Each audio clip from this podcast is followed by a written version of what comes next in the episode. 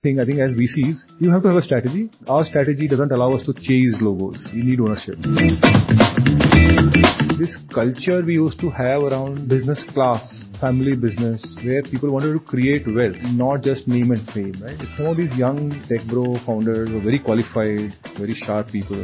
They need to aspire while creating wealth. India is the only place where parents will go absolutely out of the way for even the 30-year-old kid to buy an iPhone. Media should be publishing the top 100 richest founders of India who have created wealth.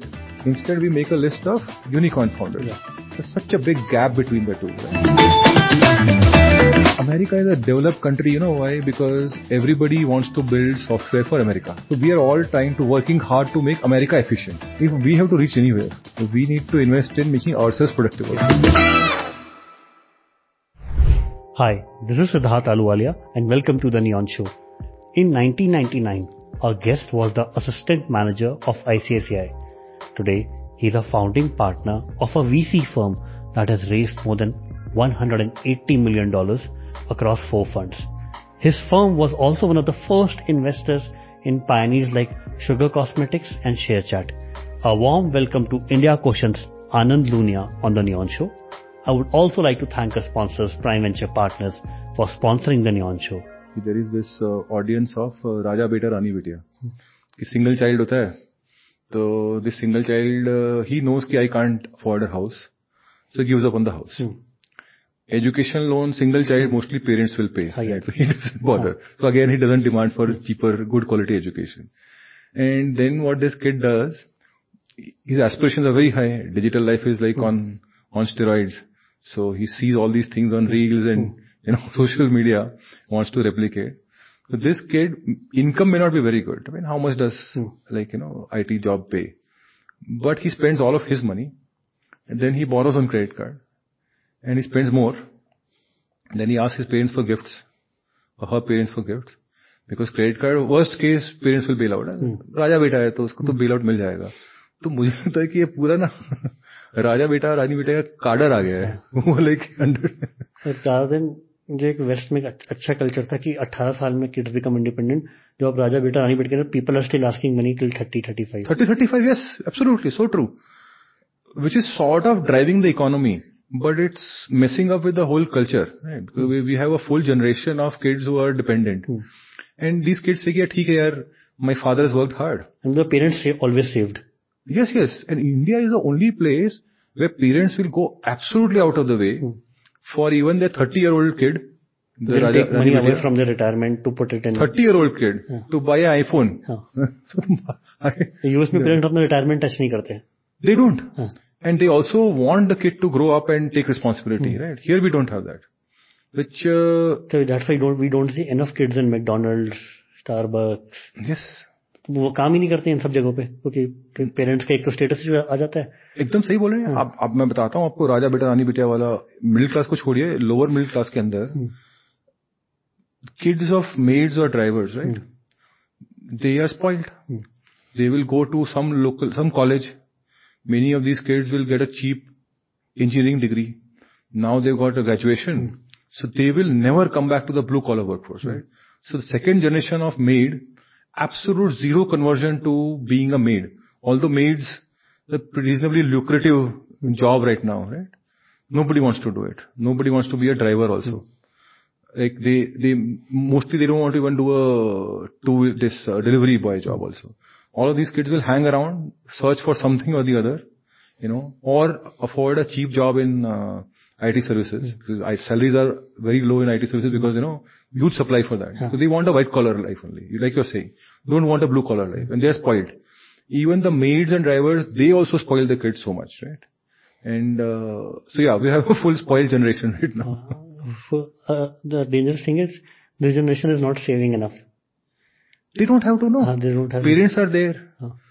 Till 30, there is no behavior of saving. Hmm. And most kids feel that, you know, I am a single child, maybe only two kids. I'll get the house my parents own, or I'll get their Loan ले लेता हूं, पापा थोड़ा बहुत चुका ही देंगे उसमें से. तो क्रेडिट कार्ड बोरिंग में भी उसको दिक्कत नहीं है तो, तो they don't they, the safety net is the parents they don't have to separately provide and home तो okay I'll stay on rent right now slog it out but eventually the parents have a house so I'm I'm good yeah so there is full for a investor or an entrepreneur this is a good audience because this then again like I said earlier the expenditure people will do is not restricted by the the individual's income. It is about the income of the individual and the parents. Yeah. So sort of, sort of, you know. 2x proxy for it. Absolutely. 2x proxy. Which is, which is why if you see, Starbucks at a very high base of some 800 crore rupees Hmm. grew 71% year on year, right? And it's a premium coffee. Starbucks per cup of coffee is more expensive in dollars than in US also. Like apparently 10-20% more expensive on a dollar basis. Not purchasing power parity. Pure dollar basis. India is expensive and yet it's growing. तो Starbucks का simple philosophy है they never trim down there five dollar coffee They won't. उनकी जो five dollar US में five dollar Australia में Yes. वही five dollar को replicate करके इंडिया में एग्जैक्टली वही आ जाएगा Siddharth, in some countries like Turkey, it is much cheaper. Starbucks also. Acha. But in India, there is this spoiled generation, right? so they can afford, right? They're not- most, most other things, like Maharaja Mac or, Mac you're right. Mac is a mass market hmm. thing. Hence Mac has, has to brought, bring the prices hmm. down, right? There is a McDonald index hmm. that works. Starbucks doesn't have an index. Because Starbucks is meant for the, the affluent, spoiled kids who get a free US education, come back to India and hang out in Starbucks. Right? So Same thing, by the way, I'll show you, like WeWork. WeWork has flopped and uh, not necessarily working in uh, U.S. Hmm. WeWork here is very popular. Yeah.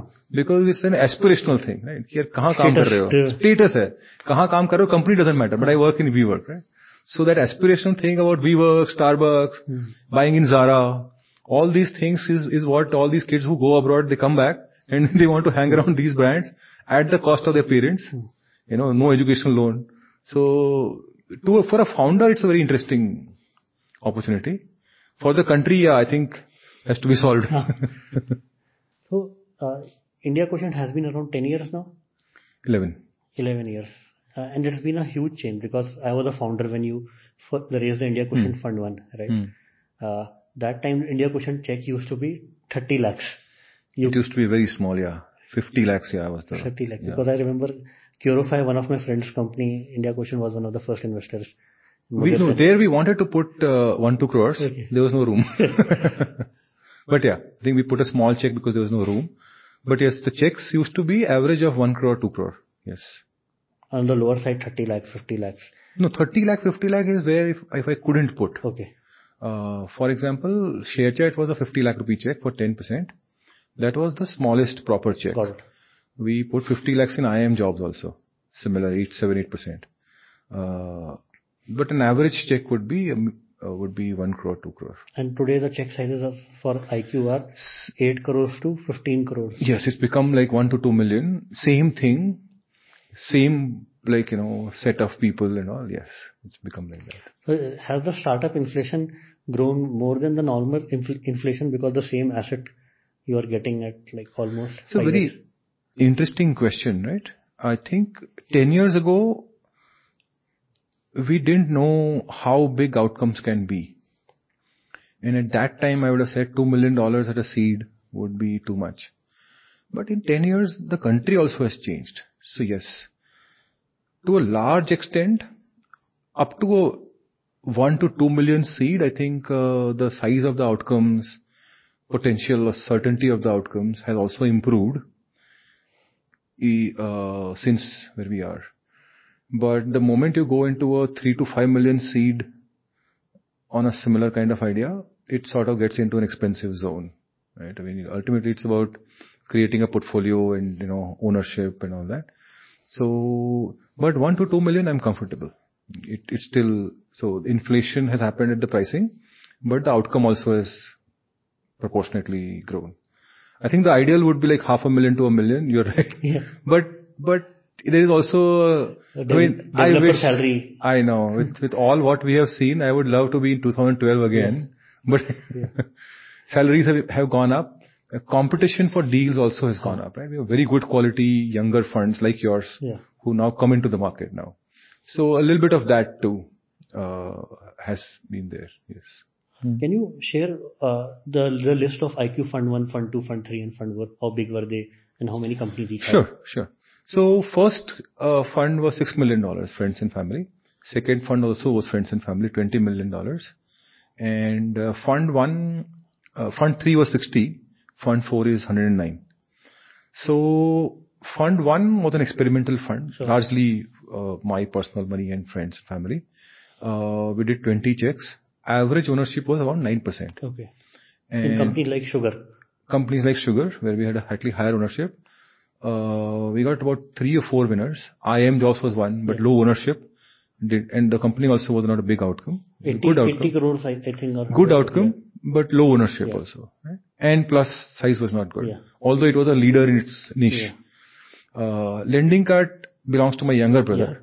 So I shouldn't even count because it was a 2% ownership. Okay. So while the company has done very well, so we, the sad part was that out of the, the three, four winners we got, and we got a company called 91 Mobiles where there was no buyer, Yeah. the company did a buyback. So Sugar thankfully bailed out the whole fund. LendingKart was meaningful, Yeah. but low ownership. Uh, IIM Jobs was a category leader, but small size of outcome. And 91 Mobile, same category leader, but small size of outcome. So the lesson learned in fund one, for modeling perspective, ki bro, you have to have high ownership, even ownership, right? You can't have a fluctuating, Yeah. somewhere 2%, somewhere 10%.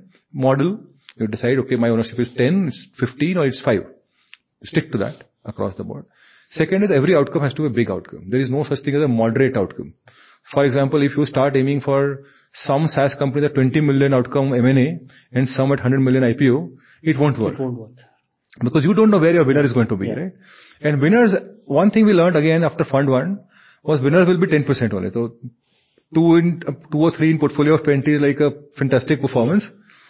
Fund two, similar, 20 million, but we discovered ShareChat, which again, while we diluted because of the small fund and we couldn't put more pro rata, uh, started with 10. Uh, but that's become like a sizable this thing. We put some more money in sugar, which is another interesting way of fund modeling, where at least Series A occasionally you can take a bet again. And then we have two, three other, there's a company called Oakter, there is Fab Alley. So outside ShareChat, the fund will do about 4, 5x. And with ShareChat, hopefully, depending on where we eventually exit ShareChat at, we'll do a double digit multiple on that. Uh, with about some 40%, 50% IRR over a sizable period. Fund 3, we realized that 20 companies is not a safe portfolio because fund size became 60 million. Yeah. So we said, let's do more companies. And the target was to do 30, 35 companies. We ended up at about 28 because there was a sort of a bubble period. Everybody suddenly raised a follow-on round. So we ran out ran out of pro rata. you know, okay, let's stop it. Uh, and what, what happens in a fund modeling, I love, love actually investing where you do 30, 40 companies in a portfolio. Yeah. Many of them die, let them die. Yeah.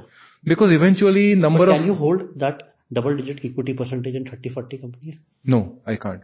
Which is why I want a lot of them to die. I don't want everybody to raise Series Yeah. A, right? You feel happy that everybody raised Series A Yes. because, you know, because Yeah. uh, you can show to LPs and feel good, oh, all my companies, they, they don't, right? Eight, ten years later, you know, if, if, uh, law of averages is correct for you and, you know, you are a good investor, you will have uh, three or four winners.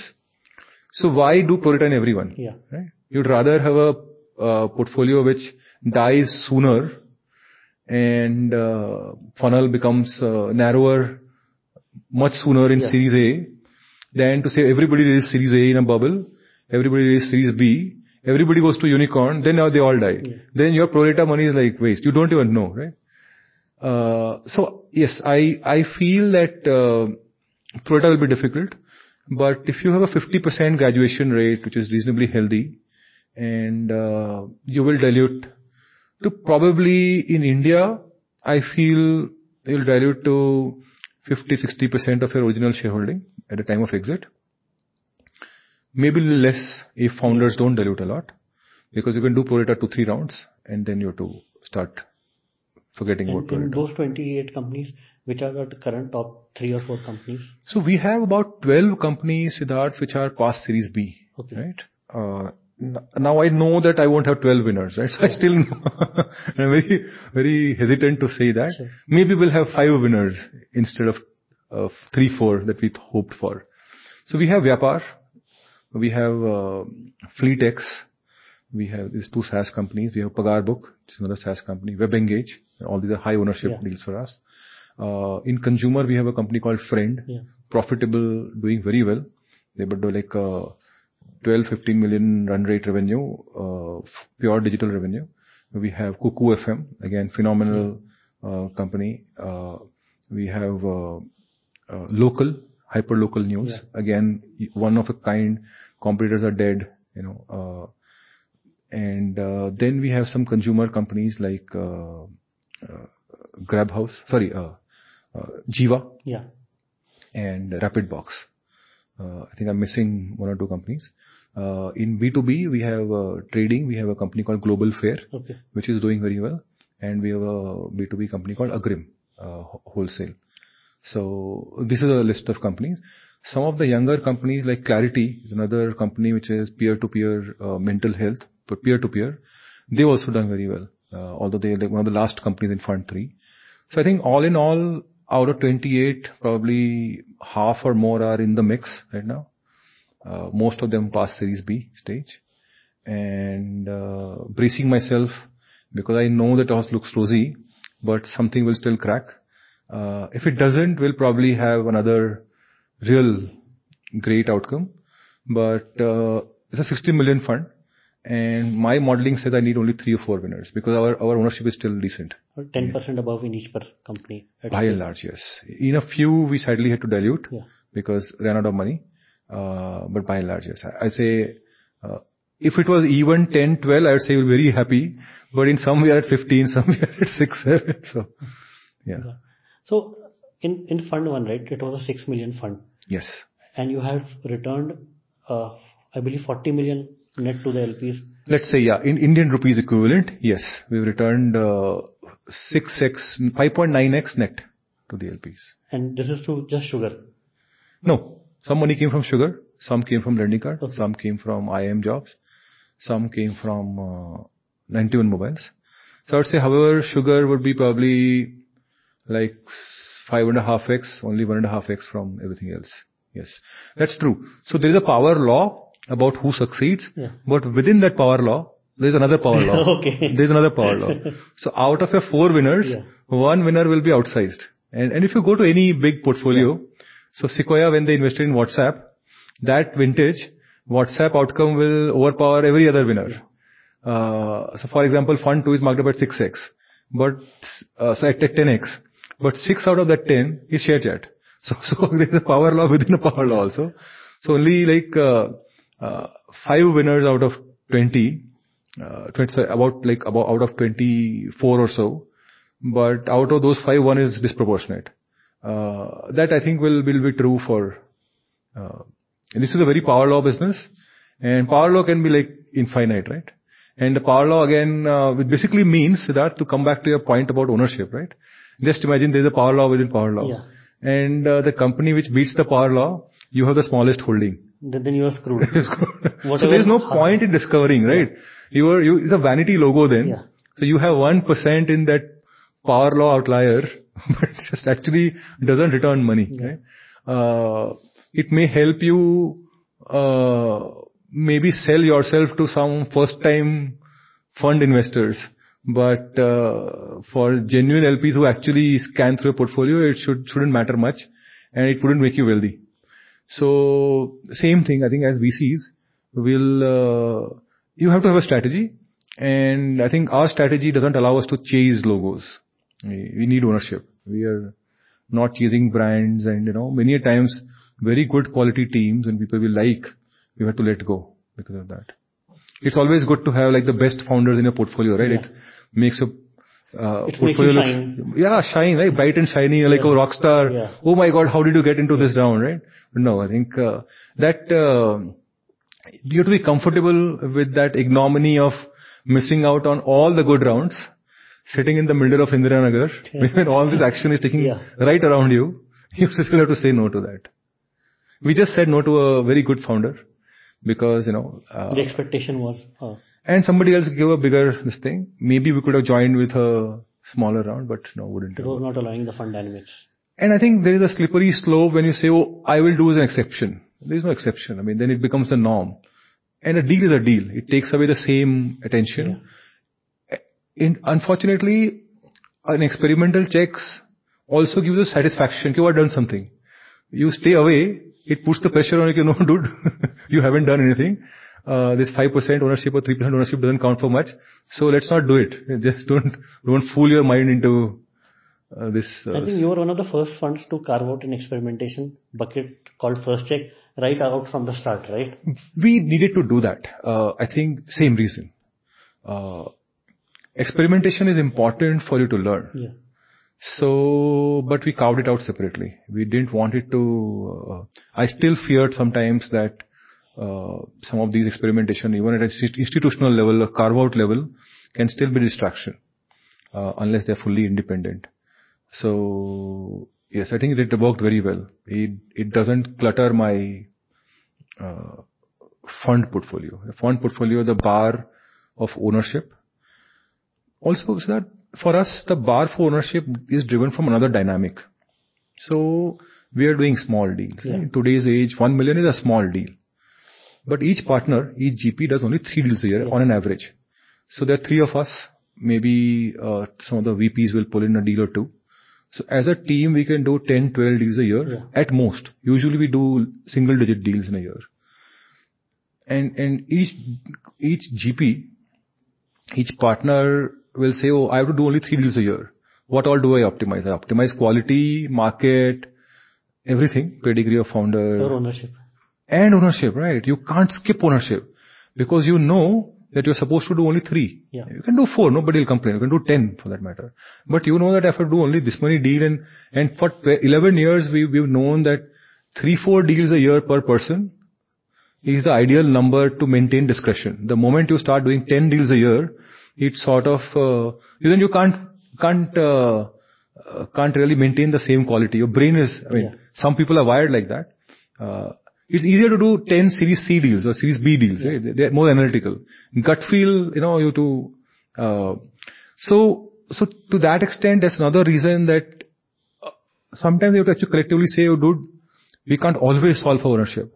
So in some companies, we've accepted a single digit, high single digit, because, you know, you can't get stuck also sometimes. Okay, some companies may be worth, you know, because of the pedigree of the founders and some of those factors. And maybe you hope like hell that you can do a little bit of super build also yeah. sometimes. Right now you, say you took some bets in SaaS, other categories, right? There you are not optimizing that I want to get in the best companies. There you are also optimizing for, care my ownership criteria should be met. That means you have to be a single fund on the cap table. No. Uh, well, one, we are not single fund. There are other people also there. We don't like splitting a deal between three people, maximum two funds. Three-way split is very rare for us. Uh, but I think we're not optimizing. It's all hindsight, right? How do you know that I'm missing the best companies? So my answer to that is being very selective. We have a large team, 10 people investing team, doing only 10 deals a year. Three partners, two VPs, Yeah. four partners now, Kanika, uh, two VPs, doing only 10 deals a year. So yes, we let go of many high pedigree founders. That we do, or many expensive deals. But because we do very few per person, we'll still maintain The bar is high. Yes. bar is very high. We so many deals that we have left. Many other funds, peer funds, have gone ahead and done. Uh, no, the bar is equally high. Uh, yes, what you can say is some of the like storied deals or fancy deals we let go of because we can't afford. But I think you know, I mean, we love returning founders. We have done so many of our own returning founders, but there is no guarantee that returning founder is a secret to success or top corporate executives the return, like, you know, or a CXO of a big unicorn. Irrelevant. We have seen so many of So many. 10 million, 20 million rounds. Hence, hence, I don't feel that pressure that I am letting go of a popular deal, hence whatever I am doing is not a good deal. Never felt like that. Uh, on the contrary, I think uh, popularity of a deal or credential driven deal is usually will cloud all your other judgment. Right? So you have to remove credential and uh, I think value can be created and, and we sometimes you've taken shots in the same space against a credentialed founder and uh, our companies have done well. So for example, if you look at founders of Vyapar, for example, not a credentialed founder, right? And uh, had enough competition. And you know the companies around Vyapar and all, right? Very high amount of funding also. Multiple companies competing with Vyapar. They've all given up the market, right? Uh, and Vyapar is still standing. So sometimes, uh, you know, uh, some of these popular, storied, uh, credentialed teams and credentialed ideas Is not a guarantee for either Absolutely product no. market Absolutely fit or not for scale. Yeah, yeah. Sometimes that, you know, particularly when the business needs a three-year, four-year discovery phase for PMF, then being too sought after by investors actually works against you. Hmm. So, you know, I, I am happy to take a bet saying, okay, this is a good space. This guy is going to open up the market, create awareness, but not have a good product. So can I build, invest in a builder Yeah. who will do the reverse while the other person is educating the market, this guy will simply build a good product and find a better product to offer. You can take a bet, right? We- We've done that and it works. Even, even ShareChat itself, for example, right, went through that, and, uh, did very well. So, it's not, I think, uh, uh, thankfully India is a large enough country that we don't have to worry that every space will have only one winner. You, you, can, you can have two or three in practically every space, every segment. So what I think India Quotient stands out for today after let's say 11 years in talking about external brand Hmm. perception that you guys understand consumer really well. That's the perception. Yes. And you are able to spot exceptional companies by first time founders, right? Not celebrities, by first time founders. Uh, When I very, start- very early.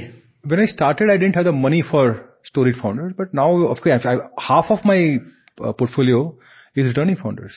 Half of it. Uh, and uh, like I said, many founders have simply actually sort of given us a India Quotient Premium ownership because also because what I promised to them, Siddharth, is that I'll do only three deals a year. And uh, I know you I'm taking, giving you a smaller check than what you hope for, but you are very important to me. Uh, and also I bring a lot of patience for years and years, which most other funds don't have.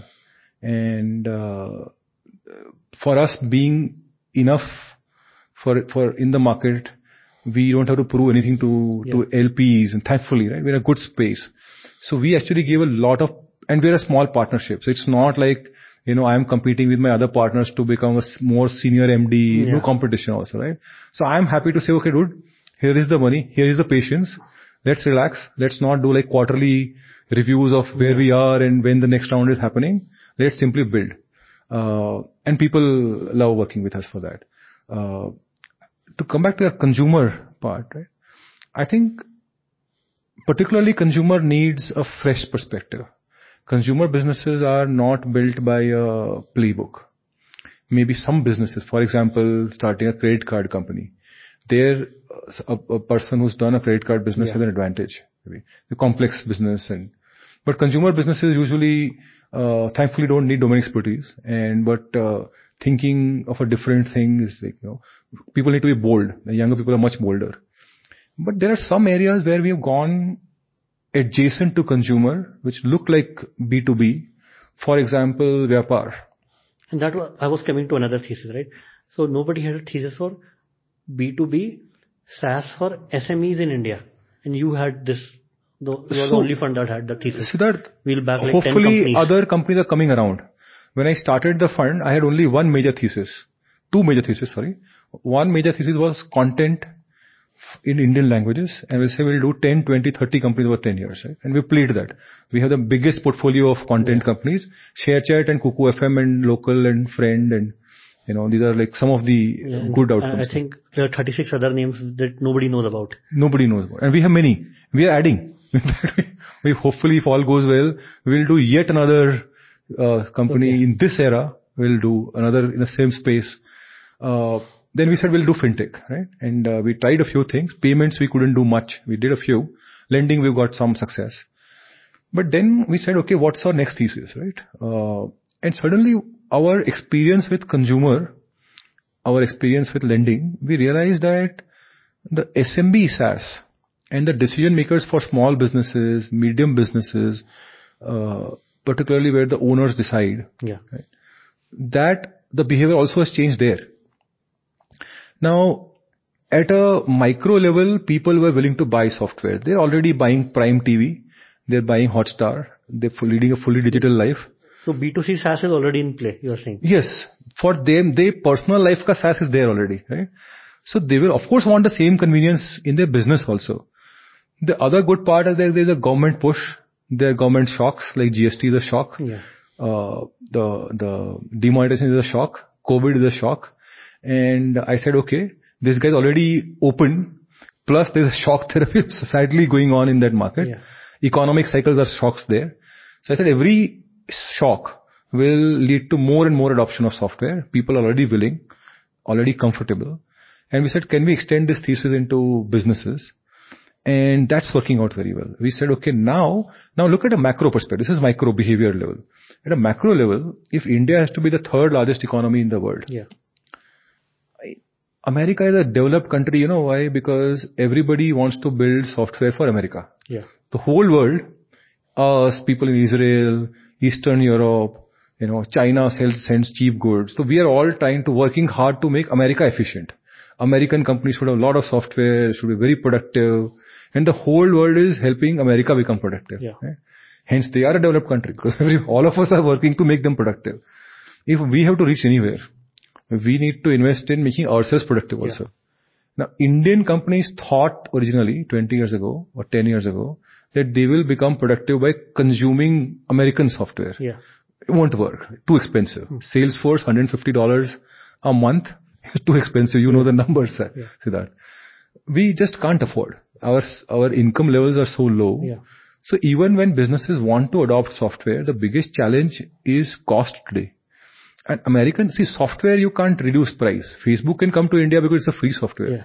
Uh, Microsoft uh, can't really say, oh, I'll reduce my cost by 10x to Yeah. be affordable to Indian. They have to, it's international pricing. That leaves a room for Indian companies. And I am saying at a macro level, forget India. And my thesis, when I started, I was looking at India. Quickly realized with some of the companies like WebEngage, uh, and even Pagarbook went to Bangladesh's Beton book. We'll, go back again there. We, think that there's a good market there. Uh, rest of the world, Southeast Asia, similar income levels, Vietnam, Bangladesh, Philippines, Africa, even lower income levels, right? Latin America, similar income levels. All of these countries can't afford the expensive Silicon Valley Yeah. Prices, right? Maybe Japan can, maybe Europe can, Yeah. South Korea can, other countries can't afford. So everybody in the world, as they digitize, needs cheaper software. Now talent pool dekho.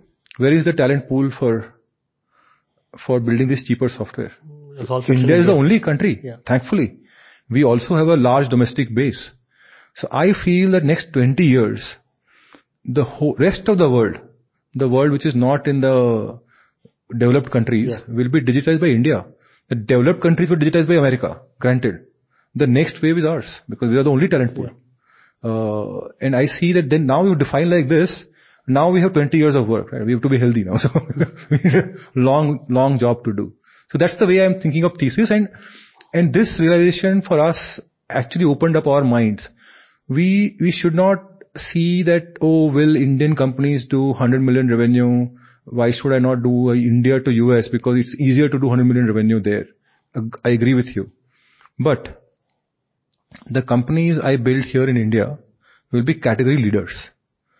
Even a 50 million, 100 million revenue company will be number one. Vyapar will be number two company probably. Maybe number one. It might pip tally at some point.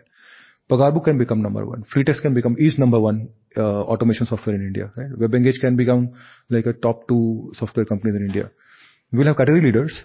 Plus, after 10 years, they will be in a growing and large market globally as against making software for the American economy, which we don't know where it's going in the next five years, right? So I feel that yes, today, for an entrepreneur, maybe the American opportunity, you know, immediately sounds in the near term revenue problem Yeah. solves easier. But if I take a 20-year view, I think, uh, India may not be a very big consumer of software today, but when we'll exit these companies, 10 years, India might actually be a very large consumer, and the timing will, for exit will be fantastic. And timing for entry is great because nobody is focusing Nobody's on it. focusing on that. Absolutely. I- I'm loving it. I can't have enough. Yeah. You have, I think, 10 B2B uh, SaaS for SMEs in your Can't have enough. Right. What are the other theses like uh, Sugar and Giva are your large D2C portfolio now? Good what was question. the thesis there? Uh, D2C brands, we have always said that in India we need large categories and usually category creators. So Sugar created the category of color cosmetics. Color cosmetics, you know, in India, lipstick used to be only an evening party thing. Yeah. But because we invested in social media, we had a company called Roposo, if you remember. Instagram sort of came in into India in the 2011, 12, 13, 14 kind of era, right? Yeah. So Instagram suddenly changed the need of a lipstick. Lipstick was not for going out in the evening. Lipstick was like a Throughout the day. throughout the day, and you had to change the shades, and you could end up clicking a picture anywhere. And uh, that changed the way lipstick was perceived. You, you would wear a bold color in the office. It sort of became an expression of, Yeah. you know, your identity or, or your being a woman. And suddenly, and then there was a similar culture we saw in Korea and Singapore and like all sorts of colors. It was no longer like the which shade of pink are you using, right? And that said, okay, Sugar was the first company to capture that whole wave and ride it and create that whole category. Of course, there were a few others, but we connected the best with the audience. Uh, Giva, for example, is creating a silver jewelry category. So what happened, Siddharth, was that we like precious jewelry as a country. And we see it both as a store of value and uh, ornament, right? Uh, to show our prosperity, wealth and all of that. Between 2000, I think I'd say 2015, 16 to 2019, gold prices sort of doubled. Yeah. Okay. Gold was already expensive. We already spoken about uh, white collar salaries are not increasing. Yeah. Right? Tech salaries are flat for last 20 years. So suddenly the affordability of gold goes out of the whack. Incomes are not increasing at the rate of gold in recent years. And a lot of underlying money for precious jewelry was moving to silver. Yeah. And that was the big macro thesis. And suddenly when you go and see, oh my god, the country doesn't have a single silver jewelry brand at all. We don't have it. And uh, phenomenal. I mean, we were able to go. That's like the one of the fastest company uh, in D2C brands. They're like almost uh, some 25, 30 crores of revenue Monthly. monthly net revenue, right? Uh, offline and online. Of online, there's a problem, and we'll talk about that also. Why you know monopoly of Google and Facebook is screwing the D2C brand space in India. But uh, but offline we could go. Slightly expensive to go, but we went and we captured we, that, that that silver jewelry can become a 10,000 crore rupee brand. We, we are not. So we feel that we we probably have brands which can do like a few thousand crore revenue, at least a thousand crore revenue, and hence we've done fewer. You have done mostly these two are notable. I don't know about the others. We've done a company called Rapidbox, Okay. which is bringing the flavor of sneakers, but under 1000 rupees. So sneakers are expensive and the younger generation wants to wear sneakers. Rapidbox are great sneakers. This guy couldn't solve for importing, so he actually started building his own sneakers. Got it. Uh, But under 1000 rupees. Uh, it's a big market. Again, market can be like thousands of crore rupees. So we said the bar for outcome, and we spoke about it, right? For a D2C brand to sit in the portfolio has to compete with a sugar, sorry, compete with a LendingKart or compete with a ShareChat in outcome. Yeah. Hence the revenue required Just thousand crores. has to be, and there are few. I feel that I was last four, five years, I was skeptical about the size of outcomes of many of these premium brands. But we just spoke about the Raja Beta Rani Beta phenomenon. And I say that now I feel, you know, increasingly that maybe we should stop worrying about the per capita income. I think the, the purchasing power of these kids is much higher than the income. Yeah. So maybe there is, you know, because iPhone is the fastest growing phone in the country. And it keeps becoming expensive. We pay double whammy, dollar rate problem plus, plus iPhone keeps becoming expensive. But it's still the fastest growing. Yeah.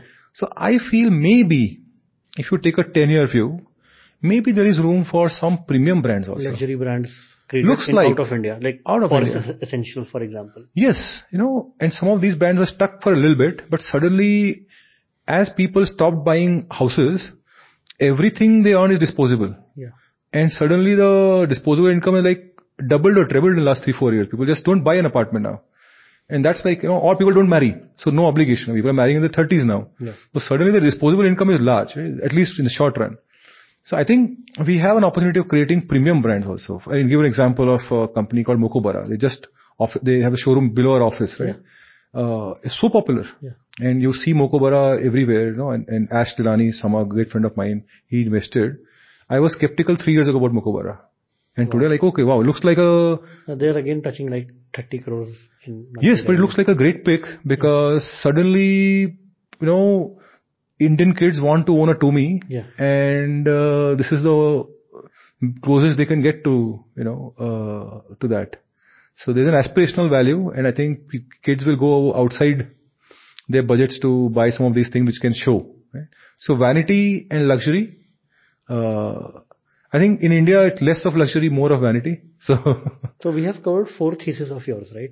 The first was content, where you went, let's say, I'll back as many as possible content startups, creating local content from India. yes, content or social behavior. Content or social behavior from India because it's a very large population, 1.4 billion complex population yes and it has uh, enough variations and uh, it will most cases it will not be possible for global giants to and I think- Instagram and, and Facebook will not be able to. and solve they're also corporate companies now Yeah. and i think innovation will keep, keep happening just imagine 1.4 billion consumers we don't know we haven't seen it looks like we've seen the last of the social ideas Yeah. but we might have a new idea on social media it'll keep coming uh, we spoke about uh, b2b B2B SaaS created Yes. for SMEs. We Why- spoke about fintech, the, Yes. the lending portfolio that you have. And the last we spoke about D2C. Any other thesis that we have missed there where you are big believers in? B2B, I believe in platforms also, besides software, right? Same behavior, right? People are willing to transact. Small businesses, Small large business. number of small businesses willing to yeah, transact with each other. you, you, if you can bring a large number of businesses under one platform, and the same behavior they show in terms of buying software will be in buying other things online, right? Or, or selling online. Uh, fintech, I believe, is a bigger bucket than lending. We, our successes have come only in lending. Yeah. Uh, but I feel that a lot more has to be done. There is enough happening. There's a lot of creative energy in traditional businesses like Bajaj, uh, or in uh, entrepreneurs in the consumer side of see credit cards and you know variety of ways of lending uh, or payments, very crea- uh, creative ways of solving those problems. I'm now focusing on the B2B part of fintech. You know, we've had a few like Razorpay, but I think the B2B rails uh, are yet to be built in many areas now. And uh, for example, there is this very little known company called IEX, Indian Energy Exchange, right? It's a phenomenal company and focuses on a very niche segment of uh, trading of power. Uh, monopoly, profitable and uh, very highly valued. So I think there will be niches like those. Uh, we we are hoping to capture some of those niches. For example, trading for for uh, mass market is one piece, uh, Zerodha, etc. But there will be other use cases in those segments which are B2B and enterprise, you know, and we can we're looking forward to those.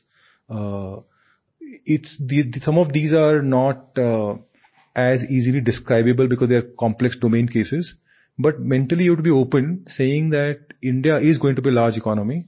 Uh, for example, in fintech infra, the revenues look low right now, but fintech infra is emerged like a good space for multiple companies to be created. And earlier we used to think that no, no, no, only only US or West will have these Yeah. companies. We can have many in India also.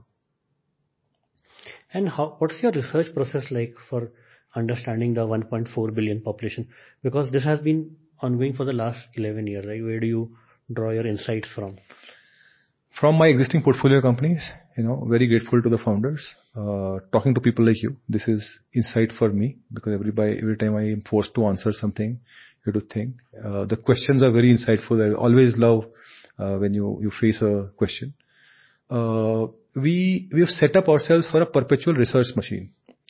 So we we're not really worried about putting a precise number to something. It's irrelevant. Large country, and we can only do what India can achieve, right? So if Indian economy is capped, outcomes are capped, so be it. I'll raise a smaller fund. Yeah. So we, we're not worrying about size of the market. We're focusing on the insights of the market. What's the angle, right? And hence you keep talking. We sit, you come to our office, we sit in a den, space like this around the table. Uh, it's like a treasury bench. Everybody talks to everybody. People want to do some personal work, you then you go in a corner. It's not that people sit into their cabins and we sit in the open, we go to cabins to talk. Right? Yeah. So what you are arguing or debating all day about is a good market, bad market, you know, what is working. Let's look at some underlying behaviors relatable. For example, I spoke about, you know, what's happening with the Raja Beta phenomenon. That the moment you get that concept there, then all the market about luxury brands and, you know, you know, the, the, the family CTO then becoming the business CTO because running the business also. Yeah. All so once you have that fundamental level clear, right? We have to align our insights and our, our ideas and businesses to such underlying cultural wave. I'll give you another example of another insight and, you know, so we just discuss problems here, what's going on. Like, you know, everybody has a maid problem. Everybody has a driver problem. Yeah. Why is it happening? Kids are going to schools. They don't want to come back and work as a maid and yeah. driver. It's good for them. But what is it doing to the rest of the economy? It's becoming increasingly expensive to hire a maid. Yeah. So what are people doing? Cooks are expensive. They order from Zomato. We're seeing that. Drivers are expensive. So most people are now doing carpooling, Yeah. Uber and all. Because it's really now, we're like America. Yeah. Only the rich can ha- afford a full-time nanny, full-time cook and a driver. Yeah. That'll be like real privileged thing to, already today, right? 10 years later, it'll be unaffordable unless you're super rich. Yeah. You, you will not have any such thing. So that suddenly changes what's happening on one end, what's happening to the household. So suddenly, for example, we'll need uh, more uh, consumer durables. Now, as a VC, I don't know if I can capture, but one thing is for sure, every house will need a dishwasher. Yeah. Everybody will need a good quality machine. And machine and a dryer like West. Drag like waste, right? Because you are doing it yourself, right? Suddenly, houses will have to be designed differently and uh, you can see like if a public market, this thesis will play out very well for next 20 years. Yeah. The beauty of this, again, if you discuss government reforms, this problem of labor for household work is even more acute in smaller towns and smaller cities. So those small towns and cities also will do a lot of consumer durables. So how a washing machine should actually be in a village also because a village can barely find labor for farm work. Yeah. So so for laundry, of course, you, villages also will find. Yeah. Now, it was not feasible so far. So what's also happening in India, villages also are getting good quality power supply. Now, power has changed the dynamic. Siddharth. One reason people used to say कि Indians don't adopt software, don't adopt hardware. अरे bro, power ही नहीं है जब Electronic चलेगा किस पे? How can you do digital payments when your phone is not Not charged, charged, right? I think power situation Yeah. is, I would say, the most underrated.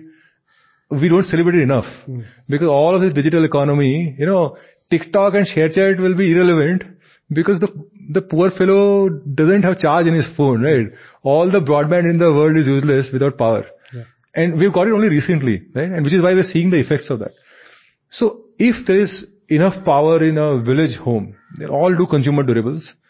Uh, they'll be able to use software. Accounting software can then be on cloud. Cloud software is synonymous with power, right? When it goes hand in hand, right? So all of these things, I'd say that, you know, you keep discussing about these things, right? I mean, of course, uh, uh, I wish I was sharing a lot of the, very happy to share. But the idea is that this is what you discuss. You don't discuss, oh, who's investing where and who's got a unicorn. All that is you to trust the process. If you spend 10, 11 years, you got a few winners, you know that uh, you to trust only the input. Rest is frankly all this value add and all is also like secondary. You have to just go behind the right trend, right team. Business model also will discover, distribution will discover. But these two things, the insight about the tailwind of the market and what is the founder market fit, right? So who's the right founder for this market? If the founder is somebody like Vyapar, who really appreciates, understands who the buyer of the software is, Yeah. has empathy, is happy to devote his life. So for example, in LendingKart, they are giving 5 lakh rupee loans to a small businessman. This is the only product, 3 year 5 lakh rupee loan is the only product they have done for last 9 years. They have done nothing else. They've done, they've not, not thought of BNPL, never thought of a personal loan, never thought of a bigger loan, no working capital financing, nothing. You have to love your segment to dedicate rest of your life Yeah. to solving the need of only one segment, right? There is so much of money, so much of distraction Yes. for most of these companies, right? For ShareChat to say, yeah, maybe there is English language content, there is OTT, but I want to serve the people who are non-English and I connect with them and that is what I will solve. Even if there's a TikTok opportunity in English or for the tier one audience, they didn't do it unless they, till they got the opportunity, right? So they dedicated their life and which is why founder market fit is very important, right? You get founders who sort of are coming because there's an opportunity and say, I want to capitalize my talent and uh, I'm happy to capitalize it wherever it's possible. Those founders can't dedicate it long enough to solving one problem and saying, okay, this is what I stand for. So founder market fit, uh, and the market insight. We discuss both.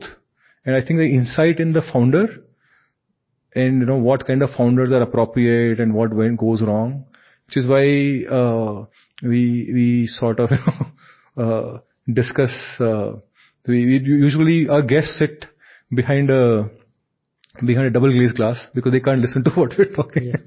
There's real, uh, non-political stuff, uh, politically incorrect stuff going on, discussion about founders and, and teams and, yeah. In fact, I would say there's an investor market fit also. So it's also important if the company is doing well, uh, who's the next investor? So for, for example, some of the companies like uh, LendingKart, you know, did not have a traditional tier one VC because they didn't really understand the market. But Mayfield and Saama understood that market. Uh, they're phenomenal early, early investors for us. ShareChat, again, Elevation and Lightspeed were phenomenal early investors because they understand the market. The partners, great insights to the market.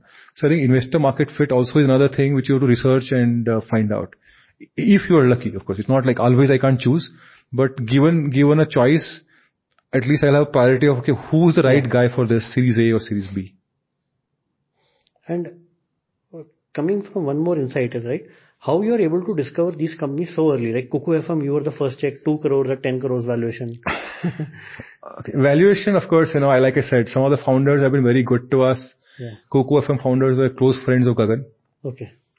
and they allowed us a, you know, very good price for that round because they wanted to work with us. Uh, uh, really grateful to them. But, uh, yeah, I mean, Let's I think just forget the price. Let's just go to discovering these very, very early. Same. If I am not early, I am not relevant. Put it the other way. For me, being early is an existential problem, right? I mean, after the space is discovered. So now everybody knows neobanks, right? Yeah. People have been investing in neobanks even till today, Yeah. right? Even now we've got still getting cross-border neobanks and Yeah. whatnot, right? Credit cards, maybe there is room for two, three more, all we know. I have no role to play there. Markets are discovered already. I mean, like, you know, my half a million is like a, or one million is a, like a knife to a gunfight, right? So I have to be very early. I can't be three years early because my companies will die before. Yeah. but I have to be at least two to three years early before the market is. Otherwise, I have no reason to exist, right? I probably then should should work for a Series B fund or Series A fund, larger fund. Hopefully, somebody will give me a job. We we can survive only if we find out these new waves, new things, a year, two years ahead of the market. And that's why when you asked me earlier that, you know, uh, are you dropping your quality? No. I am simply taking more risk on the market. Uh, I'm able to get the best of the founders. And uh, also there is a natural selection, positive selection. When a founder is comfortable in his skin to think three years ahead of the market. Oh, this market will become large. Today it isn't large, Yeah. but I'm happy to take a risk.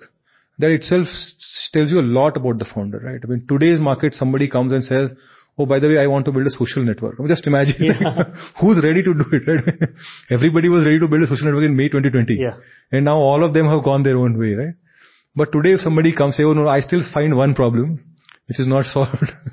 It'll be good to see. Right? And, and, uh, there is no funding available for those yeah. kind of things. So being a little bit uh, ahead of time, a little bit contrarian, also gives you the automatically access to better quality founders. Yeah. Right? Whereas if I want to fund the next credit card company, I mean, like, you know, the founders will be, today founders will be mercenaries, yeah. you know, because they see an opportunity and they'll be good quality. But the investors will be like, you know, 20 million, 30 million table stakes there. I have no role to play there. So we, we have, we have solved, it wasn't like this earlier, right? Earlier uh, with thesis, we had a thesis when I was, Madhukar and I were both investors earlier, but we, we initially had some hypothesis. But we realized that perpetually staying ahead in terms of thesis, which is why I, what I spoke about, you know, rest of the world. I have to be able to take a bolder look at how the world will be. Uh, for example, AI, right? Now, the AI wave, how the world is seeing is that AI wave is there. We have to build the picks and shovels for yeah. adopting. ChatGPT is the final product. Maybe there will be some Indian version and all sure. that, but build the picks and shovels, how to adopt AI and how to implement the LLMs and how to integrate and how to produce a specific output, yeah. specific sector, vertical, right? That's how people are playing AI. I am seeing the AI the different way. India, rest of the world still has a very serious software adoption problem. Yeah. Better in consumer software. I mean, just imagine Microsoft Word is so complex. I can bet you that 80% of the country or world cannot use even the basic features of Word, Excel, PowerPoint, right? They just know how to type in it. They know how to type in it. That's all, right? That's all. Nothing more. Uh, but I am saying now that AI is here, can AI re- remove the adoption gap or usability gap where developed country people who learned these softwares from childhood, they are adept.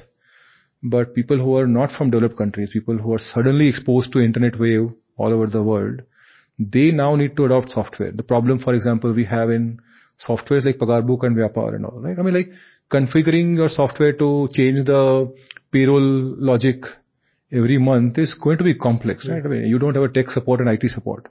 And these are first time users. They use basic consumer apps. Can AI remove that, right? Can we remove the button driven, memory driven interface, complex interface in a software, right? Can we remove it with AI? Right. I mean, uh, why do we need to have drop-down buttons? Yeah. Because that I believe, drop-down buttons or for example, logical search strings, right? You've given Google to somebody. I mean like, you know, uh, writing a good Google search is actually something you acquire over, yeah. right? I mean, just, it's natural for you yeah. and I. Oh, you want to know what time is this train? You have to type the train number, train time, stations, and then you have to be able to smart enough to surf the results also, right? Yeah hopefully AI can solve the problem better because AI should then know what ticket you bought recently and what yeah. timing is coming and solve the problem for you. The context can be given and, and the voice commands can become smarter. And I think some of these things that we've been taken granted for, for consumer knowledge, behavior, yeah. simple things that we take. So everybody should have an email. No, people don't have an email, right? So I think AI, I would rather say the adoption of AI to remove the barrier of software adoption and I think it'll again open up a market because 80% of the world is not using business software. Yeah. I mean, even B2B sales platforms, you know, the fact that the guy has to go punch in a few numbers, select, he'll be shit scared. Hopefully AI as a layer will eliminate all of that adoption risk and, you know, variety of risk that yeah. this guy is going through. So I would rather play AI that way, you know, uh, helping teach software to the rest of the world. Adoption yeah. of software. Adoption of software. Adoption of software. Uh, because I don't think sitting in India, uh, I have an edge in playing the global AI global AI boom. Yeah, I don't think so.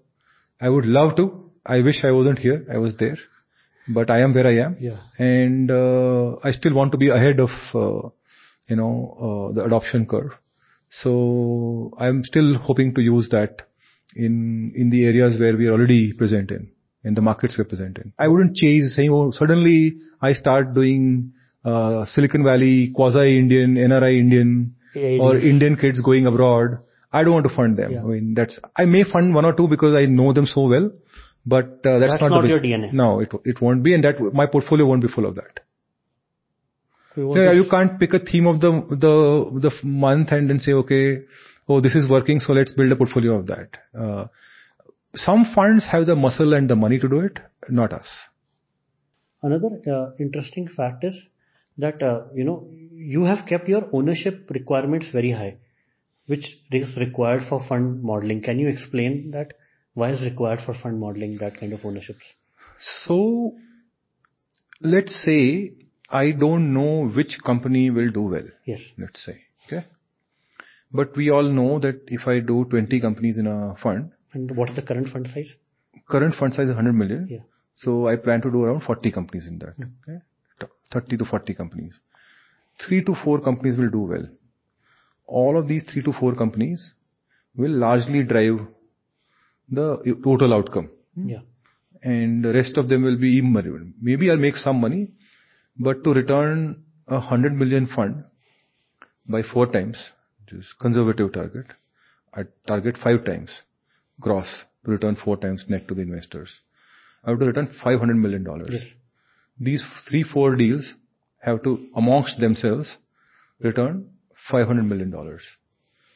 So let's say each deal has to give about 150 million to 100 to 150 million. Each deal has Yes. to give back, right? Now, if I start with a 15% ownership, which I normally do right now, we put some more money, but by, towards the end we'll dilute. Maybe at the time of exit I'll own somewhere between 5 to 10%. Yes. That means that to get 100 million dollars back from this one company, the company has to be worth 2 billion, 3 billion, 4 billion, which is like a big winner in Yeah. India, right? I mean, even companies like uh, Nykaa, Paytm, Zomato, they have still remained in even by and large, I mean, single digit billion Yeah. outcome. And these are horizontals. There are not a lot of them. Most other unicorns also are in the 1 or 2 billion range only. Yeah. A very rare outcome like a Flipkart. So my winner, great winner, has to give me $100 million. Yeah. The, which is why if I don't have ownership, you know, I have 3% of ownership and which I, I sort of have in one of my companies ShareChat. Because there we couldn't do enough pro rata and the company diluted a lot Yeah. uh, in the later stages.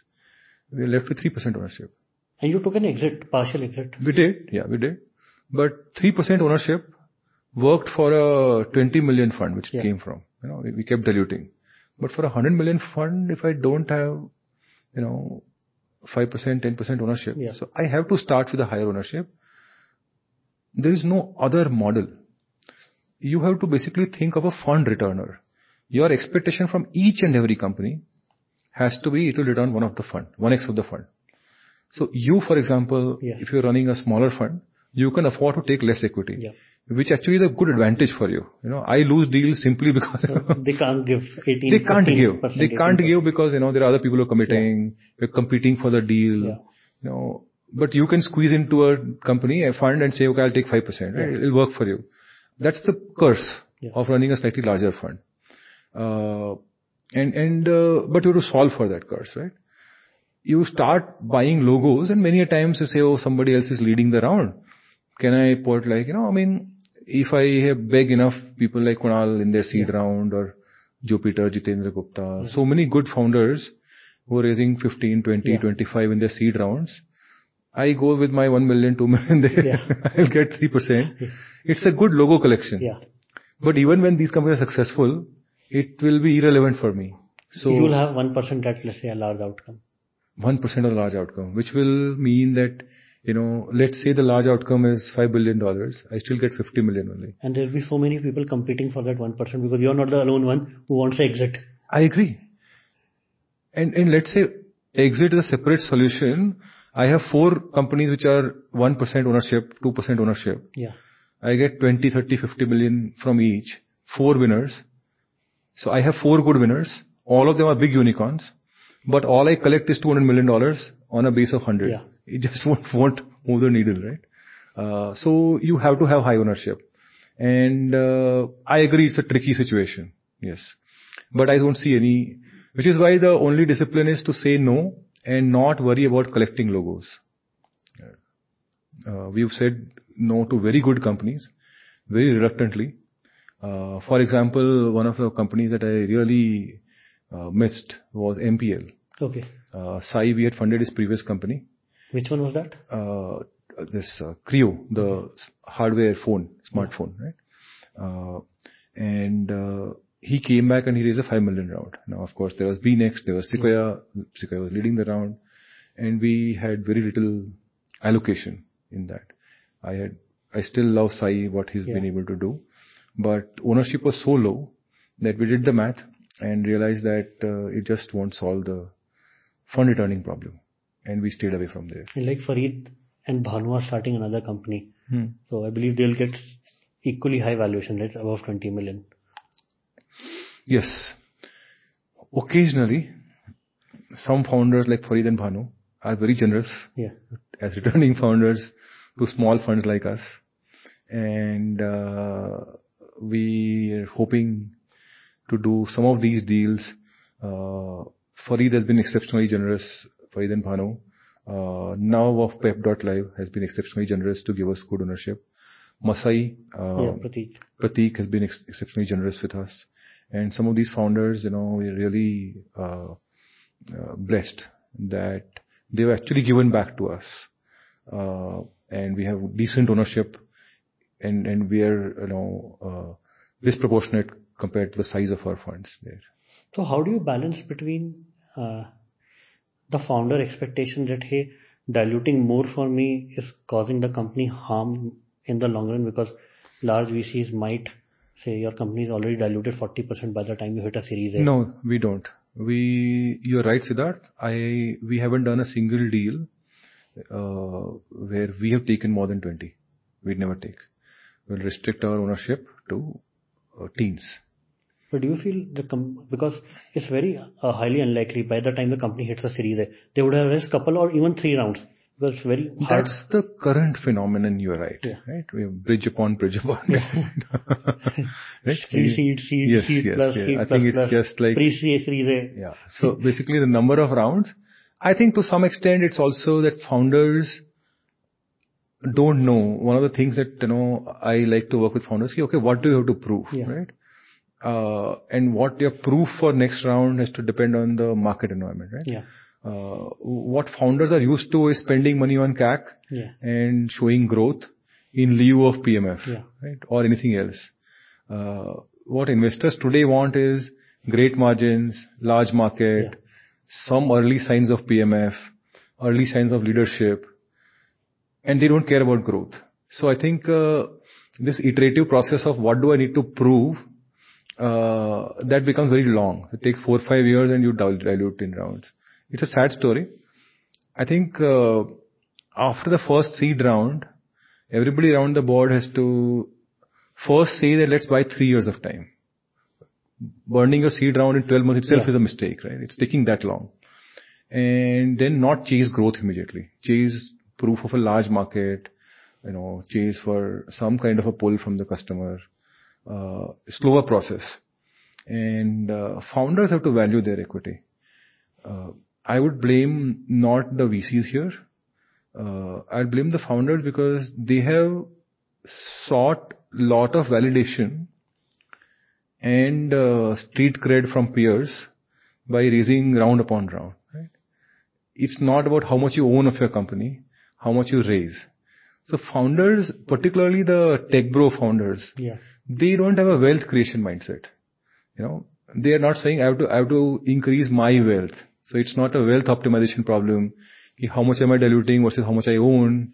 You know, if I don't raise money, what am I letting go of versus ownership? They're simply saying, oh, I don't care about dilution. I'll keep raising because, you know, everybody else around me is raising. That race amongst tech bros is the, is the reason. and they forget 1x liquidation preference at the time of exit. Oh, absolutely. They, I think you're right. I mean, liquidation stack and fact that every large round Yeah, puts so much of undue pressure. Founder has to know in his heart and usually know that they don't have PMF. Investors are simply speculating. You know, investors are hoping sometimes they're desperate to invest that PMF has been arrived. So founder, if after every round has to spend money because he's already promised to everybody, keep, I have PMF already, right? But three, four rounds of money you spend without having PMF. Yeah. And then if you've seen so many of the unicorns, they are finding PMF after, After, after becoming unicorn. becoming unicorn. And then monetization is coming after PMF. after PMF, right? So we, and uh, sadly, many of the companies I'm seeing now, who actually were able to discover PMF, but have no money to grow because they are a unicorn, And too expensive for anyone to invest in. too expensive, or people just lost interest. Yeah. But the founder finally found PMF, right? So, so I think founders to some extent have to be greedy, and there I feel that this culture we used to have around, you know, this business class, family business, where people wanted to create wealth Yeah. and not just name and fame, right? It's nobody cares about like, you know, how much PR you have and what people think. It's what your wealth is that counts. I think some of these young tech bro founders are very qualified, very sharp people. They need to, they need to aspire about creating wealth, right? I, I would say that we index unnecessary saying of you want to change the world. Founders basically say changing the world means raising a lot of money. But I think uh, if a founder is greedy and ambitious, saying, no, no, no, I want to make a lot of wealth for myself. Wealth for top 100 employees in my company and first is myself and then. Optimizing wealth is what they have to solve for. Yeah. But I think the society in general or culture Despises wealth. despises Because they have seen too much of young, angry Amitabh Bachchan. Yes. So that, so true. So, so, and you also don't want to be like that traditional businessman Yeah. who's accumulating wealth, right? You feel that what I'm spending with my high burn, you feel you're giving away back. You're not giving away. You're, you're frittering away the wealth of your employees also, for that matter, right? And of your shareholders and your own. So many unicorn founders, all they have achieved is maybe a 2 million, 5 million, 10 million secondary exit. And they have nothing else to show for it. Now, that is nothing. I mean, most people, good qualified people make more than that in a ESOP of a, Yeah. uh, of a, Of a large, let's say. uh, Of a fang. India Mart kind of. or a FANG also. They FANG, make more money yeah. than that, right? So that's a lost opportunity. Uh, I think uh, that I I think I, I'd blame it on founders. I'll uh, and founders are like that because of the culture.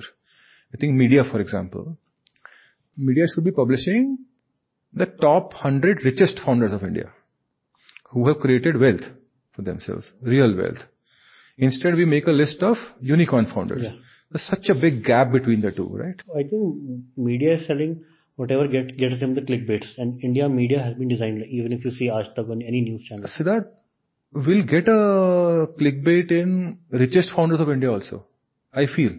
Because frankly, if we let's start deciding top 10 founders of India, tech founders who are richest, Yeah. it's a complex mathematics. Yes. Like you said, ownership into preference tag. Into, you know, I think we'll, uh, it'll be a very interesting exercise. And then suddenly wealth creation will be in spotlight. You mentioned India Mart. Yeah. That's wealth creation. 50% ownership of a company Yeah.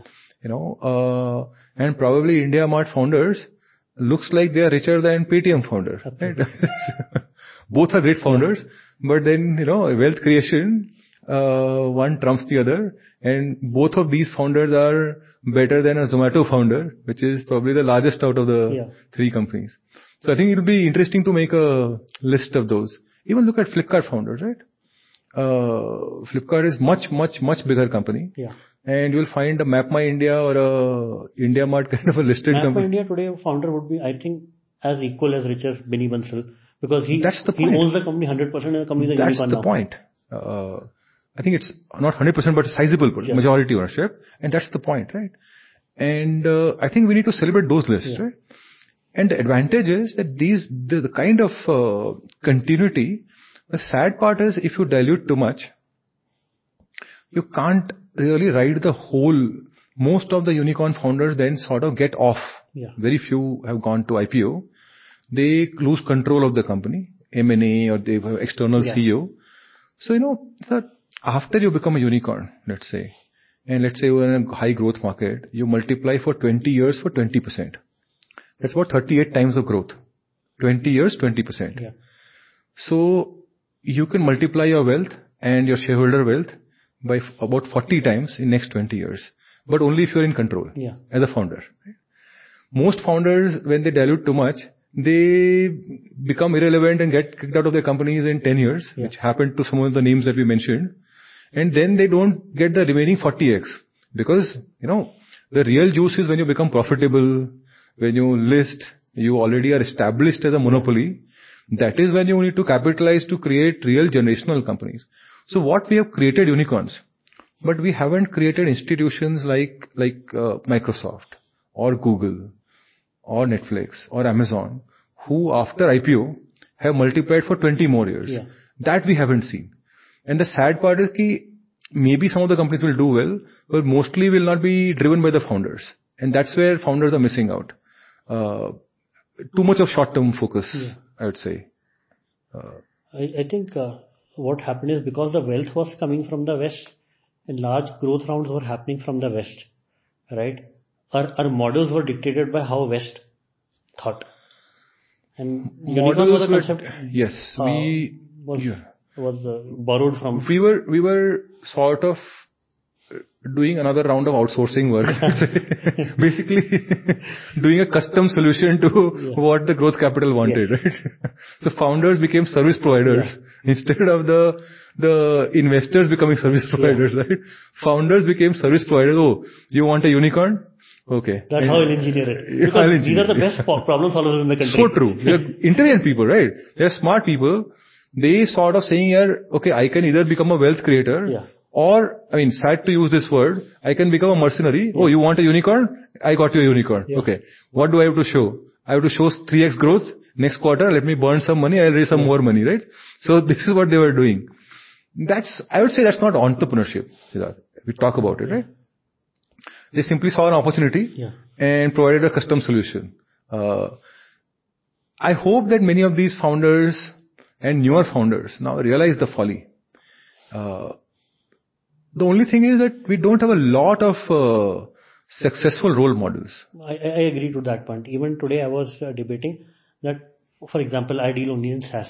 In India, India doesn't have a rich culture of producing 40, 50 mil ARR SaaS companies. Role models. Role models and a c- culture also, right? Absolutely. We don't talk about have. 40, 50 mil ARR journey. Very few, right? And even the few who are there, like Browser Stack, Yeah. we don't celebrate them enough. They, the, also the people don't relate to these companies. In India, they are not funded. Yeah. Ah, I am a funded company, so unfunded companies are not my role model. That's unfair. Uh, and I think it much, much easier, for example, consumer brands, you know, so that I saw a fashion brand called Snitch. Uh, some 200, uh, sorry, 20 crores of monthly revenue apparently, fully bootstrapped. The company can probably go to IPO in three years Okay. and may raise one, maximum two rounds. This guy will own majority of his company at IPO, and uh, it's in uh, men's fashion, fast fashion, doing very well. The only thing is that uh, again, people will not relate to this. Yeah. Right? I think choosing role role models only from the tech bro culture, where you say, "Oh, Zoho is different, Zerodha is different, even Nykaa is different." I will select with people, you know, selectively. Yeah. And there are hardly any role models left. I think we, a few people, if they create wealth, I think matter of time. Uh, when we see first five companies with 50 million ARR, where founders own majority of their company, I think uh, this thinking will change. We need some real wealth creation uh, role models. You are right. And, and it again uh, raises the question of, right, a lot of funds have laid, raised so much large amount of money. When I go to US or other developed countries, uh, you know, talking to LPs, they say, how will they return? They say, for a fund who has raised $2 billion, they need to return $10 billion. The math, let's do a math for a 500 million fund. It's a median fund now, Yeah. right? I mean, some of my peers are sort of inching towards that number Yeah. now. 500 million, let's say you start with 20% ownership. Yeah. Let's say you don't dilute a lot, Yeah. right? So let's say you are at 15% at time of exit, right? which is a very generous number. 15 is a lot. 15% at time of exit. To do a fund returner, your winner has to be worth 3, 4 billion dollars, right? That's like a lot of muscle power in a winner. It'll take a lot A of lot time. of pressure also. Yes. Like, like you could take money off sugar at 500 million. Yes. Because you had a luxury for smaller funds. So true. So and the, larger uh, equity also in that So company. the problem is that because a $1 billion outcome is not enough for you, you are forcing every company yeah. to become 5 billion, 10 billion, 20 billion, right? Whether the company or the market is ready for it or Yeah. not, you, because that's the only thing works for you. 1 billion, 2 billion outcome doesn't work for you. And uh, that pressure sort of also leads you to wrong selection. I mean, uh, for example, founders who are adept at selling themselves, right? I mean, there's a term for it, very, you know, like storytelling. I mean, of course, yeah. But, you know, let's focus on building also. So I think then your selection, because you have a pressure of building a 10 billion company, you select founders who can raise the way to 10 billion. You want people who can attract good people. You want to grow fast, so you hire cer- certain set of mercenaries. You've seen some people circulating across startups, right? Uh, because there's a pressure. So a lot of fundamentals, uh, you know, companies become 10 billion because they've done well. It's a great outcome. But you have to force everyone through some of these measures and through your selection. Uh, that's what the problem. I think, uh, and hence many of these funds may not even do like, uh, 2x, 3x. Uh, I, I do believe India is a great market. So I will not say that it's impossible to return a 2 billion fund. Uh, even that will work. But returns will not be as great. I, I feel that in current phase, if uh, expectations are reasonable, you can service a 500 million fund also. Uh, it just won't be early stage returns. Uh, we have a nomenclature problem here. Yeah. where where very large funds are calling themselves early stage funds. That may not necessarily work out. And because what the truth of the market is, whatever VC funds return the the real uh, money today back to their LPs, that's a global representation of India in the startup market. That's the truth. That is what I have found out Yes. last three months, like one month in Dubai and two months in the US. It should be that way, right? I mean, uh, people should be accountable for returns. Yes. And I think uh, we haven't done a great job of returning money. We have sporadic incidents. Flipkart was a phenomenal outcome. A uh, lot of secondary now has gone in Lenskart and a few companies. But uh, I feel that next two, three years we'll see some good IPOs, well-priced IPOs. They may not return money as per original expectations, but it will set the expectation of what a good outcome is, right? So Mamaearth pricing, Digit pricing, Mamaearth is back to a good pricing right right now. a fair pricing will give a reverse feedback to everybody as to what is the real fair expectation of exit size. Yeah. Founders should use that anchoring to decide how much they want to dilute and how much wealth they will want for themselves. Yeah. And how, how much capital in a lifetime. Maybe in India, you probably don't want to raise more than 50 million capital ever. Yeah. Maybe that's the magic number. Right? Maybe only in very big category like Flipkart or Zomato, you raise more than that. That's about it, right? Yeah. Even for sugar, 40, 50, maximum 100. Maybe 100 is too, too much for sugar to raise. Uh, all of this will probably become clear. Some of it is already becoming clear. If, for example, Paytm and Zomato knew that all they will achieve is what their current market cap is, then maybe they would have played it differently. Yeah. All the investors, the late stage investors would have played it differently. I think that correction will happen. It hopefully will reflect on fund sizes also, because the correction then will should reflect in fund sizes. And I think, uh, but having said that, I wouldn't say that everybody who's raising a 600 million fund or 500 million fund is not aligned. I think their LPs should be aligned to the expectations, right? I think uh, there is no such in India. You don't have a 500 million early stage return. That's a growth return, and you will get a growth return. Uh, you can still do 20-25% IRR in India. I think uh, we're doing very well as an economy. Many of these funds have very good people, lot of institutional memory, and and because they've done one or two cycles of mega funds, they've learned that also very well. So people have sort of not done very very well with large funds. Uh, good people with one or two rounds of learning will will improve for sure. And uh, India has seen in a 10 years horizon of time, right? New VC funds emerge. In 2002, 2003, there was ICICI Ventures and a bunch of others. In 2012, 13, you started Prime Ventures and all the fruits of that pedigree and era, India, Yes. right? And 2022, 23, 23, right? Folks like us are starting in niche categories like only yes, B2B I think focus. after every, uh, I'd say burst and bubble cycle. Yeah. After every burst, you will see a new crop of investors. And uh, it's good creative. I, I like this process of Kal Chakra. Yeah. So while newer funds are coming, some of the previous funds are going out also, right? Both ways. Uh, enough funds are either changing permanently or going out of existence. Uh, it's good. Kal Chakra is important for, you know, the churning of. Yeah. uh, but overall the momentum is positive, right? I think uh, every Kal Chakra we are accreting, we are adding more things, and uh, that's a big positive. I there was a time when I used to worry three four years ago that are, do we have too many funds? We have too many funds if all of them will be permanent. Yeah. But to your question, they won't be permanent, right? It's okay. You will see, and you know, sometimes as fund managers, we are like, oh my god, this guy's already raised so much money without doing much. But that's okay. That's just a draw of luck in a bubble cycle. Yeah. But they, they do soon enough do go out, right? Sometimes the way we wonder, oh, this company doesn't deserve to be a unicorn. Uh, and uh, it takes three, four years extra, but uh, after one bus cycle, they'll yeah. go out of business. I think similarly, VC strategies or VC teams combinations have had the same thing. They look successful for a while, whereas insiders wonder, but then uh, eventually, you know, uh, they have to go through a churn, uh, and they do go through a churn. So it's a good, good creative problem to have, because if if we were like a monopoly market, yeah. it would be no fun. Yes. Yeah, and I think uh, it'll be difficult to fund innovation then. I think it's good for founder startup ecosystem that we have good level of churn, good level of, uh, even within firms there is good level of churn, right? I think which is very positive. That way I would say funds are also agile. They are reinventing themselves quite smartly.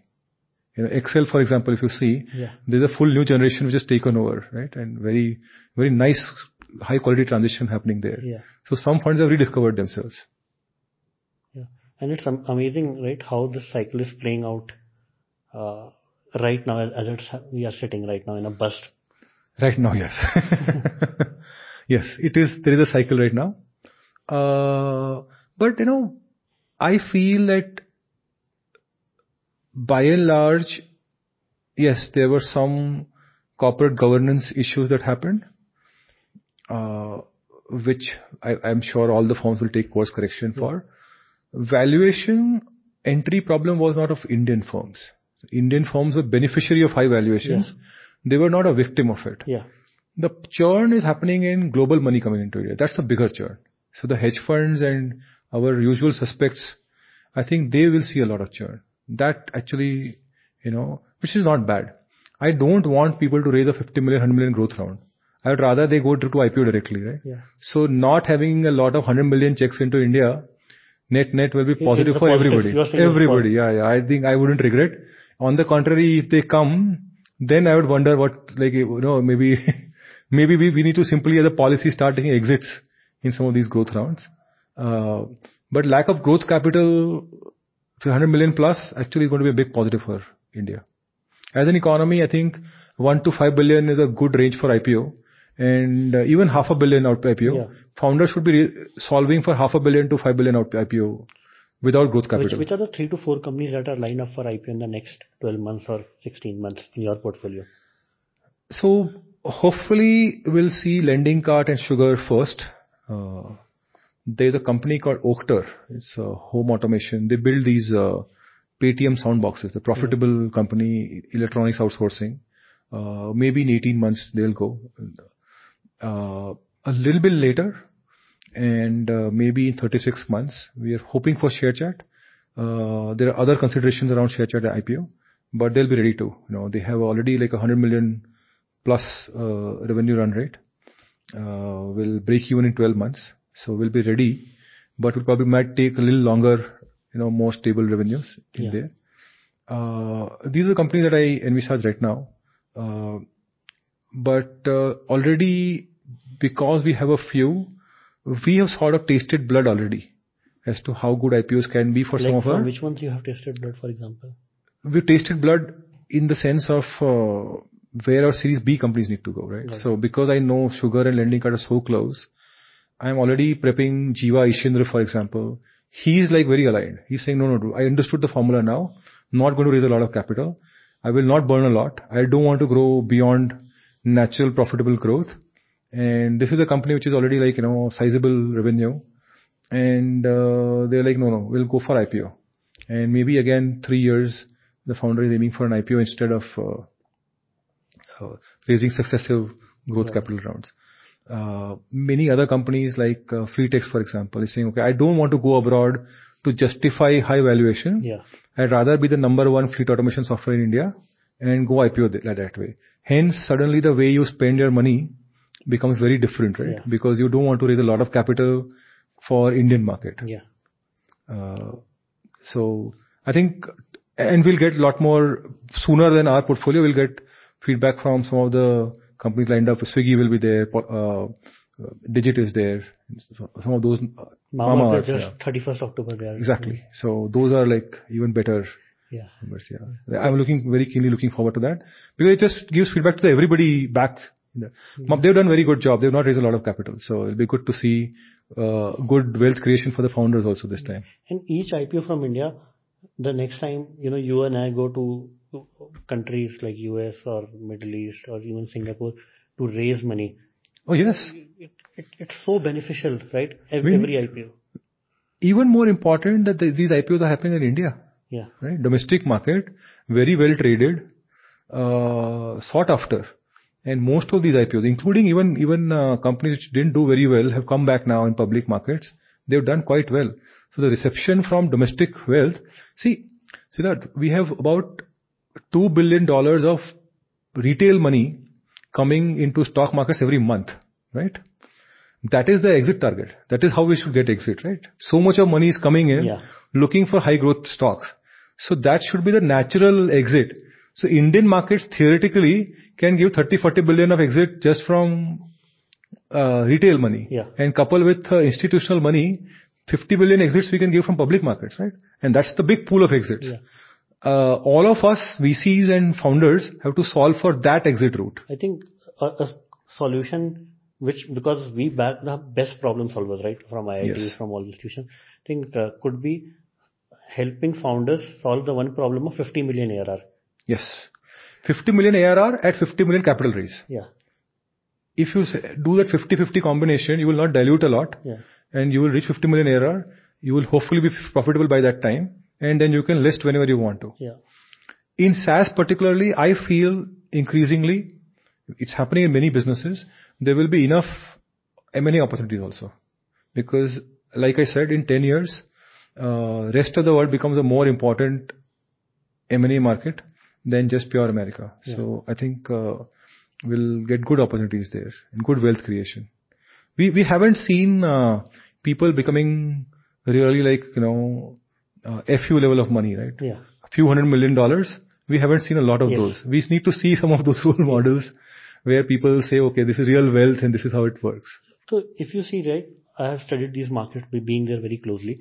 US has 300 million of population, 40 million millionaires, dollar Yes. proper millionaires Yes. in the US. Yes. And it's all that got created in the last 40, 50 years of wealth creation. Yes, wealth creation through uh, IPO listed companies by and large. They were part of companies. Some companies and yeah. Uh, let's say even uh, on ground like Walmart or somebody like Facebook, Yes. both the mechanism.